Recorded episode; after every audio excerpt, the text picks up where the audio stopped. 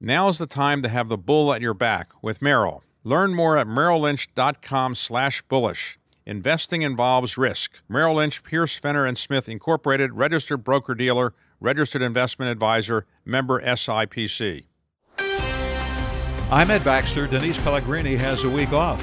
Welcome to Bloomberg Wealth with David Rubenstein part of our Best of Bloomberg series. In this episode, we hear from Nicole Musicco. She's the Chief Investment Officer of the California Public Employees Retirement System, better known as CalPERS.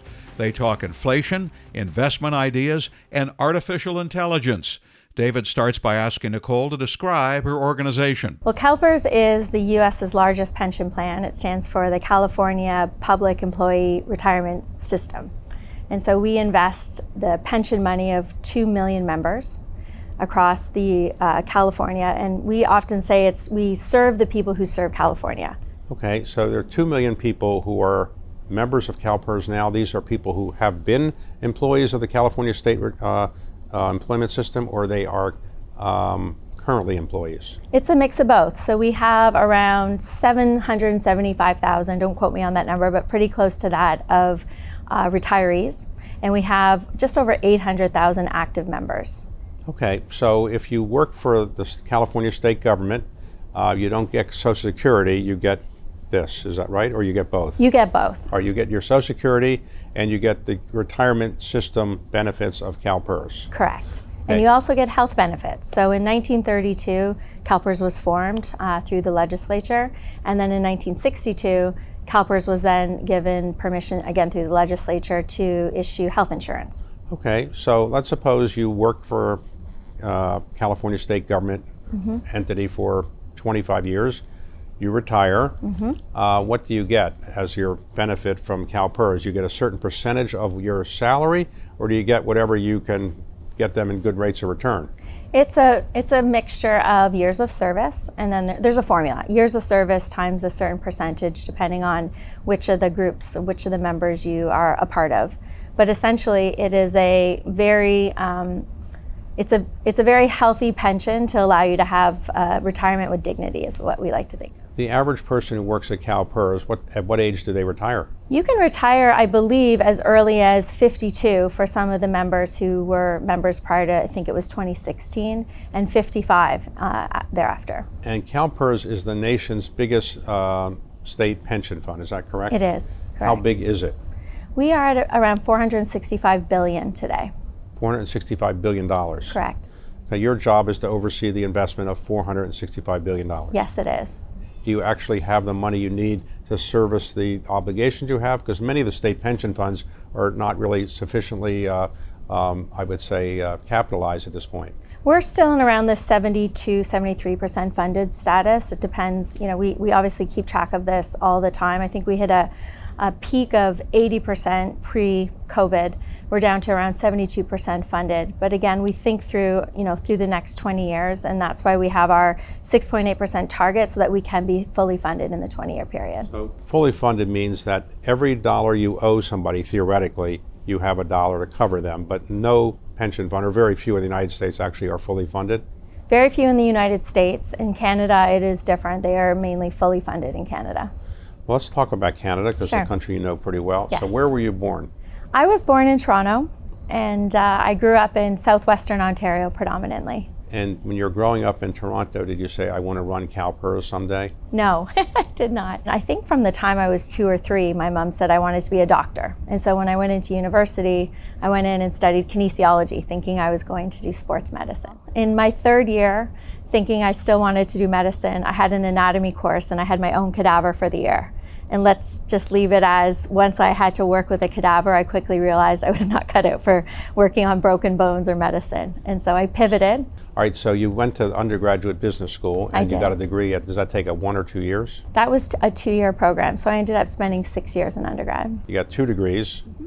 So when you have your, your business degree, what did you decide to do then? My first job out of undergrad was working, well, it was then Salomon Smith Barney and then Citigroup by the time I left. Did you ever you know, say I want to stay here and become CEO or something like that? I actually really enjoyed um, the experience working in investment banking. I had a summer job prior to my investment banking role where I worked on a trading floor at Ontario Teachers and they and where I ended up um, being later employed, and I'll come back to that. But they had this really neat rotation program where we got a peek into a glimpse into what the different groups or the different asset classes, and that was my first introduction to private equity. And so I enjoyed investment banking, but having you know the opportunity to see what private equity was about, I really set my sights on getting into private equity after grad school. Okay. So living then, you were living in New York when you were doing this for Salomon? I lived in Toronto and New York. I did a stint in both places. And so you had enough of New York, you moved back to Canada? I did. I moved back to Canada to get my MBA. And once I graduated from Western's MBA program, that's when I joined Ontario Teachers. Okay, so Pension Ontario fund. Teachers is another big pension fund It and is. based in the Toronto, Ontario area. Correct. And, and uh, represents all the teachers, presumably. Mm-hmm. So what area did you specialize in?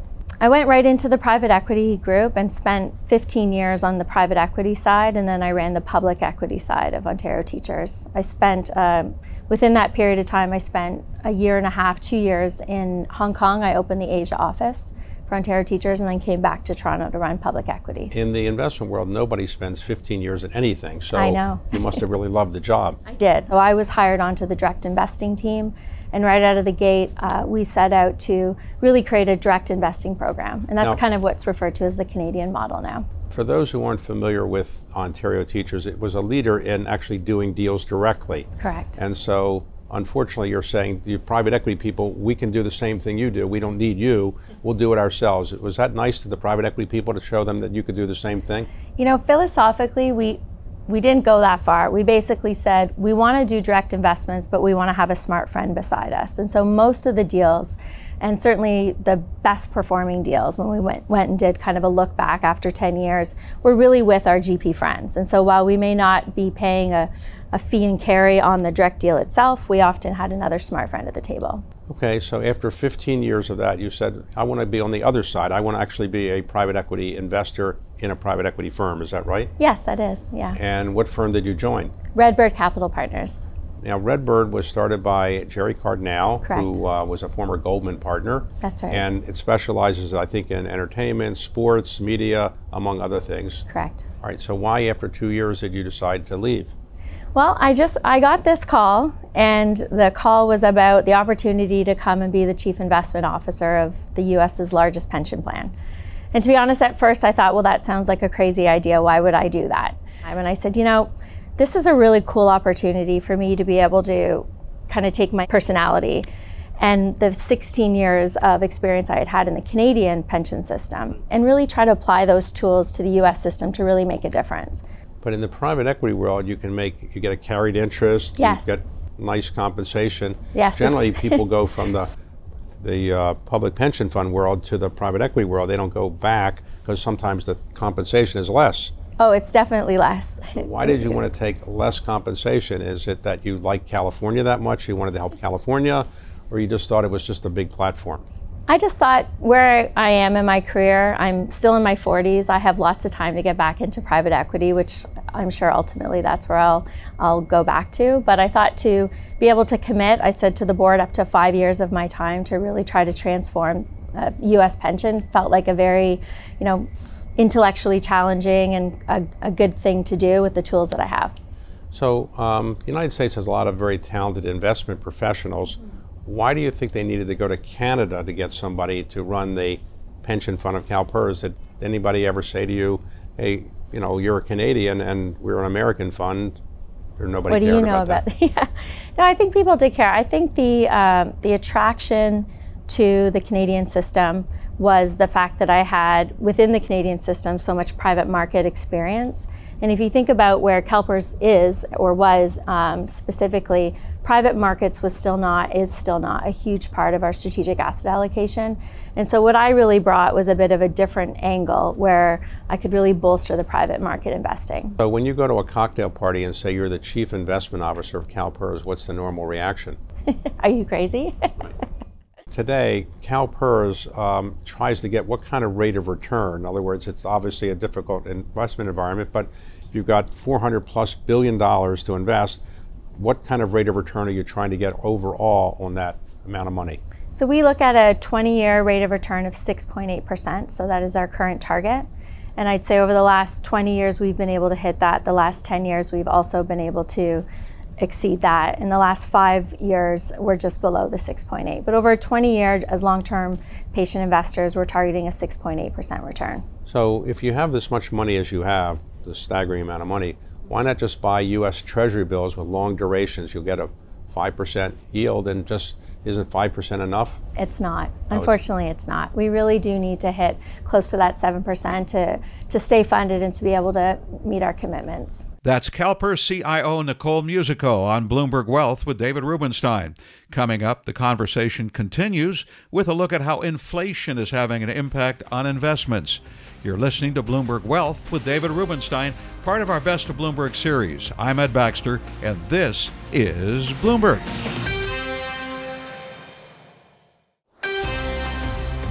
I'm Ed Baxter. Denise Pellegrini has the week off. You're listening to Bloomberg Wealth with David Rubenstein, part of our Best of Bloomberg series.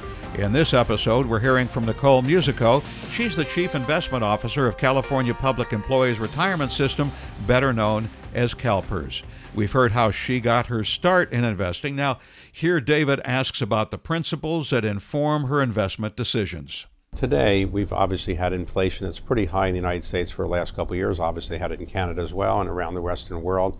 Um, does that make it harder to invest and get the rate of return you want if inflation is relatively high? Sure, it does. I mean, it's obvious inflation is having an impact across the portfolio. Um, we have to be mindful of what the knock on effects are going to be within the different asset classes, for example.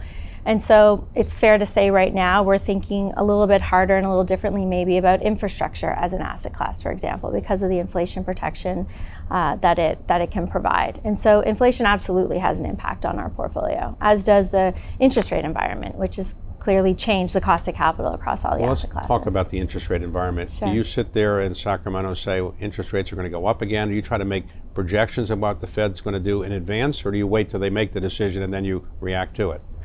We really try to have discipline around being long term investors and think about our strategic asset allocation as our North Star.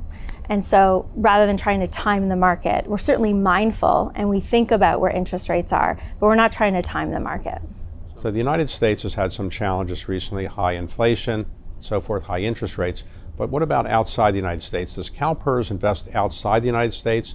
And if it does, is that controversial because your employees are all in California, are they saying ever, look, let's invest our money in our country? Do they ever say that? And if not, and you're allowed to invest outside, what areas do you like outside our countries? So we we do invest outside of the U.S., but we are close to 80% invested in the U.S. So I'll start with that. We do have investment in California, and we track that. We um, you know, we make sure we really understand where we're putting the capital to work in California, but even on a relative basis, that's quite small, probably about 10% of our portfolio. We have certain areas where we are really getting pushback on investing right now, and China would be one of those areas, and so we've got less than 3% invested in China. Um, areas like emer- some, some of the emerging markets we're starting to think more about. We probably have about an 11% exposure to emerging markets, and we're pretty um, we're a bit hesitant on Europe right now. We're, we're kind of holding back on putting more capital to work in Europe. But do you get political pressure to not invest in China? We do. And the money you've already got there, are you going to try to take it out right away, or just say, look, it's it would be uh, foolhardy to take it out right away. It'll come out when it comes out. We're being mindful about our exposure in China right now so that we can avoid having any big losses if we were to be told overnight to divest of China. So, in the large endowment world that you're in, the pension fund world, there are two ways of doing things, I guess. One is you bring all the investment professionals in house, you buy the stocks yourself, you do the deals yourself, as you did at Ontario Teachers to some extent, or you outsource it, you have money managers doing most of that. And what is the style that you use at CalPERS? It varies across the asset classes. Our fixed income program is predominantly in house. Uh, some of our, we don't have fundamental portfolio managers, but some of the um, execution is done in house on the public equity side. On the private market side, it's generally all managers. Private equity, infrastructure, real estate, we're partnering with general partners, GPs, to invest on our behalf. Recent years, uh, there's been a big concern about ESG. Uh, ESG is kind of a, a, acronym for worrying about environmental and social and governance issues. Uh, what is your view on ESG? Are, are you uh, the school that says it's been uh, oversold, it's not as important as it should be, or you think it's not getting enough attention? We have spent a great deal of time trying to really move the needle on climate solutions we kind of think of uh, we think of ESG in two different ways. ESG as a framework for investing, so almost think about it through the, the risk lens, and ESG through the investing lens, and trying to think about how can we invest more sustainably, whether that's into more diverse managers, as the example I used, or into climate solutions, for example. So there's been a backlash against ESG in some circles, political and other circles. Do you feel that backlash at CalPERS, or you're not worried about the backlash against ESG? We think about it all the time. I mean, we have different pressures. So we're really trying to keep the politics of ESG out of our boardroom and out of our investment decision making. And we really believe in engagement. We think if we have a voice at the table, that we can be a lot more uh, productive in helping the overall climate problem rather than just focusing on our own portfolio. Are you worried uh, about real estate in the United States? You're a gigantic real estate investor, and real estate and office buildings in big big cities like Sacramento, Los Angeles, New York. Um, they have some struggle, struggles because people are not coming to the office that much, and therefore the landlords are probably not going to have tenants renew with the same amount of space that they uh, once leased. What do you think about that concern? Yeah, I think you know real estate is a very broad broad space to invest in. And so there's multiple, multiple sectors within real estate. And so certainly the office space sector that you're referring to is one that we've been really, you know, digging into to see what our exposure is. We're very well diversified across a number of different uh, sectors within real estate. But certainly within um, office buildings, if they're not the A, the Class A office buildings, there probably is going to be some real pain to be felt still as we're starting to adjust to where interest rates are. Let's talk about AI for a moment. There are two aspects of it I'd like to ask you about. Sure. One is, as an area in which to invest, there seems to be a gold rush into AI. Everybody thinks AI is changing life as we know it. Uh, do you think there are great investment opportunities there, or is it too early to know? For a large pension like us that doesn't have the in house deep expertise, it's too early for us to know specifically. We're taking a different path. We're doing a whole refresh on our own technology system, and we're bringing in outside help to help us make sure we're set up to succeed in a world that is going to be absolutely touched by AI. So, our investment systems, um, all the technology that our investing program uh, resides on, we're taking a look at. You've been a woman in the investment world for quite some time. Do you feel that it's getting better to be a woman, easier than it was when you first started, or do you think it's still challenging to be a woman and rise up as you have in uh, the investment world?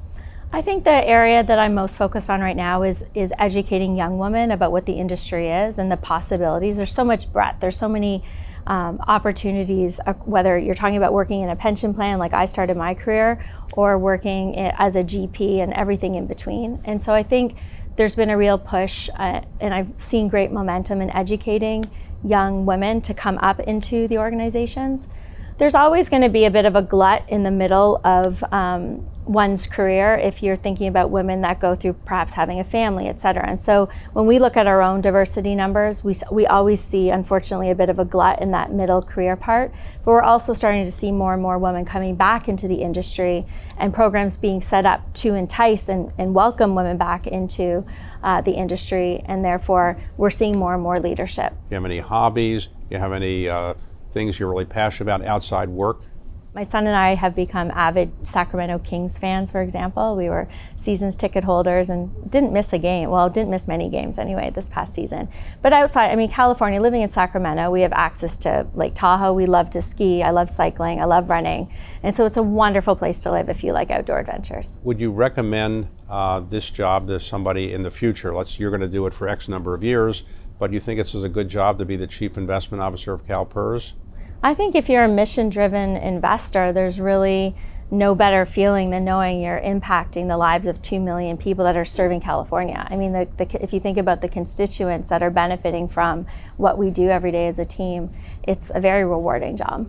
What is the best investment advice you ever received? I guess just not to try to time the market, to be be a patient investor that has a, a well diversified portfolio. That's CalPERS CIO Nicole Musicco on Bloomberg Wealth with David Rubenstein. Coming up, we stay in California, but move over to Silicon Valley and a conversation between Bloomberg's Emily Chang and Microsoft CEO Satya Nadella. You're listening to Bloomberg Wealth with David Rubenstein, part of our Best of Bloomberg series. I'm Ed Baxter, and this is Bloomberg. I'm Ed Baxter, and this is Bloomberg Best. Denise Pellegrini has the week off. We turn now to artificial intelligence. Bloomberg's Emily Chang has a show called The Circuit. It's a Bloomberg original series that goes behind the scenes with founders, influencers, and innovators. In the latest episode, Emily sits down with Microsoft CEO Satya Nadella. The conversation starts with Microsoft's work in the AI space. Microsoft has been working on AI for decades, and chatbots actually aren't anything new. But all of a sudden, everyone is salivating. Why do you think the moment for AI is now? AI has been here. In fact, it's mainstream, right? I mean, search is an AI product, even the current generation of search. Every news aggregation, recommendation, and you know, YouTube or e-commerce or TikTok are all AI products, uh, except they're all, I would say, today's generation of AI is all autopilot. In fact, it's a black box that we just sort of use that is dictating, in fact, how our attention is focused. Whereas going forward, the thing that's most exciting about this generation of AI is perhaps we move from autopilot to copilot, where mm. we actually prompt it. I think this, uh, this shift from autopilot to copilot is actually, yes, the next phase of AI, which in fact is perhaps going to put us as humans, you know, more in the center of using AI to our benefit. How transformative a change do you think this will be in how we work? I think that probably the biggest difference maker will be business chat because mm if you think about the most important database in any company is the database underneath all of your productivity mm-hmm. software except that data is all siloed today. But mm-hmm. now i can query it with natural i can say oh i'm going to meet this customer. Can you tell me the last time i met them? Can you bring up all the documents that are written up about this customer and summarize it so that i'm current on what i need to be prepped for? How do you make sure it's not Clippy 2.0 that it is helpful, delightful, doesn't want to make me click out ASAP. there are two sets of things. One is, you know. You're laughing because. Because look, they're, they're, we, like our industry is full of lots of, you know, examples from Clippy to even, let's say, current generation of these assistants and so on. They all are brittle. I think we are also going to have to learn that ultimately these are tools just like anytime somebody sends me a draft, I review the draft. I just don't accept the draft. Uh, and so that ability to work with this copilot, give it feedback, know how to verify it, it's like literally like inspecting somebody's homework, right? Which is, hey, tell me exactly how you did this, and so that I can verify. Those are the kinds of things that we'll learn. You're trying to reinvent search with this AI powered Bing, and I believe it's been using GPT 4 for a while now. What's worked, what hasn't? One thing that we are learning is the search context, right? So conversational search is a thing. Yeah. So this grounding of your conversation with search data, I think, is one mode. Mm-hmm. And then there is a completely different mode that we're also learned, which is people just want to chat. So we are now getting good at even the product design so that we make that an explicit choice. So for example, when we launched Bing, we didn't have these three modes we now have. How precise do you want it to be or how creative you want to be or you want to be balanced? Uh, that i think is one of the biggest learnings. We learned is that oh wow people do in fact want to engage even in what is chat inside of search in different ways and we got to put the user control back. How much market share do you think you can really take from google? Like what's your prediction? Give me a give Look, me your we, gut are thrilled to be in search. We're a very small player in search, and I look forward to every inch we gain is a big gain you're coming for search, they're coming for office. They're now putting AI in there, you know, Google Docs and Sheets and Gmail. Are we just going to see you and Sundar trying to one up each other every week in this race to AI Look, greatness?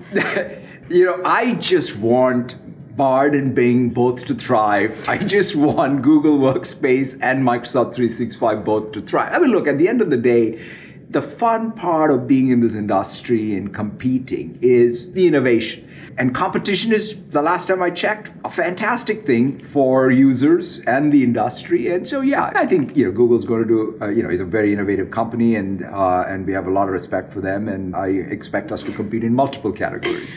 In my decade plus covering Microsoft, I can't remember you releasing this much in quick succession. Why is it all happening so fast? Yeah, it's you know, it's sort of sometimes it feels it's all happening fast. It's we, we started working on this you know a good four years ago, right? I mean, in some sense, if you think about when OpenAI and Microsoft came together and said, "Hey, this next generation of large language models uh, need new infrastructure. Let's build the infrastructure, tune the infrastructure. Let's understand even what AI safety and alignment looks like for these. What are the use cases?" And this has been four years plus in making. Yeah. So yes, it feels that we launched a lot of things just in a hurry this year, but it's been four years in the making, and obviously it's a it's a great partnership with OpenAI. Microsoft reportedly laid off a team focused on ethical and responsible AI. Meantime, you've got the Center for Humane Technology calling the race to AI a race to recklessness. How do you respond to that?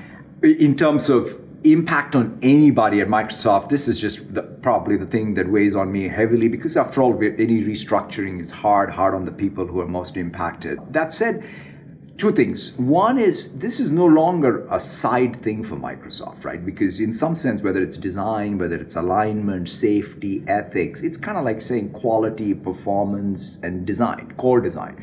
So I can't have now an AI team on the side. It's all being mainstream. Mm-hmm. So in some sense, the hard process of companies like ours are going to constantly go through a lot of change. And then I think, if anything, debate, dialogue, and scrutiny on what is the space of innovation? Is it really creating benefits for society?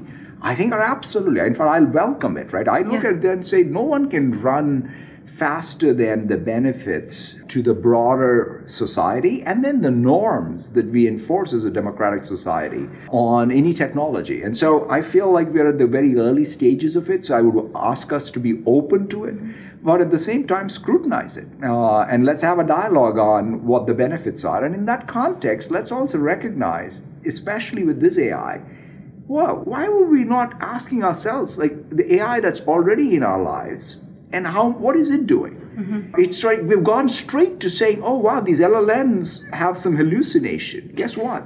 right. There's a lot of AI that I don't even know what it's doing, mm-hmm. and except I'm happily clicking away and accepting the recommendations. Mm-hmm. So why don't we, in fact, educate ourselves to ask all of what AI is doing in our lives and say how to do it safely and in an aligned way? Elon Musk, who co founded OpenAI and then left, has said it's not what he intended. It is closed sourced and effectively controlled by Microsoft. How would you respond to that? First of all, OpenAI cares deeply about their mission and doing it in the most safe way and in the most open way. And there's an interesting trade between openness and safety. So that is sort of one of the reasons why they have what they have in terms of their governance architecture. And so, therefore, at some level, they have been very, very clear on what principles drive them. Similarly, we have been very, very clear on the principles that drive us around AI safety and responsibility, and we'll stick to them. I have to ask you a question about the economy and whether you're concerned about a prolonged tech bust. I mean, we've seen the collapse of three banks, tighter money, more uncertainty. How are you thinking about this? I think at the highest of levels, I think there was an aberration of maybe a 10 year period of um, low interest rates and everything that came with it, not just in tech, but in the broader economy. And I just think that we're just getting back to normal. Like, mm-hmm. the, at least the thing that perhaps we have to remind ourselves mostly the world looked like this, which is interest rates were higher than zero. Inflation was perhaps maybe structurally going to be higher, uh, just given everything that's happening with supply chains and the geopolitics. And we all, as businesses, have to be accountable to how to manage in that environment. And tech is one sector. And so I kind of look at this and say, hey, it's a return to normal as opposed to anything sort of that to be we need to be worried about as being hmm. prolonged. In fact, this is the long run the economies have to sort of be, you know, more real. All right, so this is normal to you. I mean, I think that sometimes we sort of say, you know, the last 10 years can never be sort of the way way forward on and it's good. I think it's better to have businesses that are run efficiently. That's microsoft ceo satya nadella speaking with bloomberg's emily chang in the latest episode of the circuit. Watch the show every thursday at 10 p.m on bloomberg television and download the podcast wherever you download. Coming up, the conversation continues looking into the future of artificial intelligence.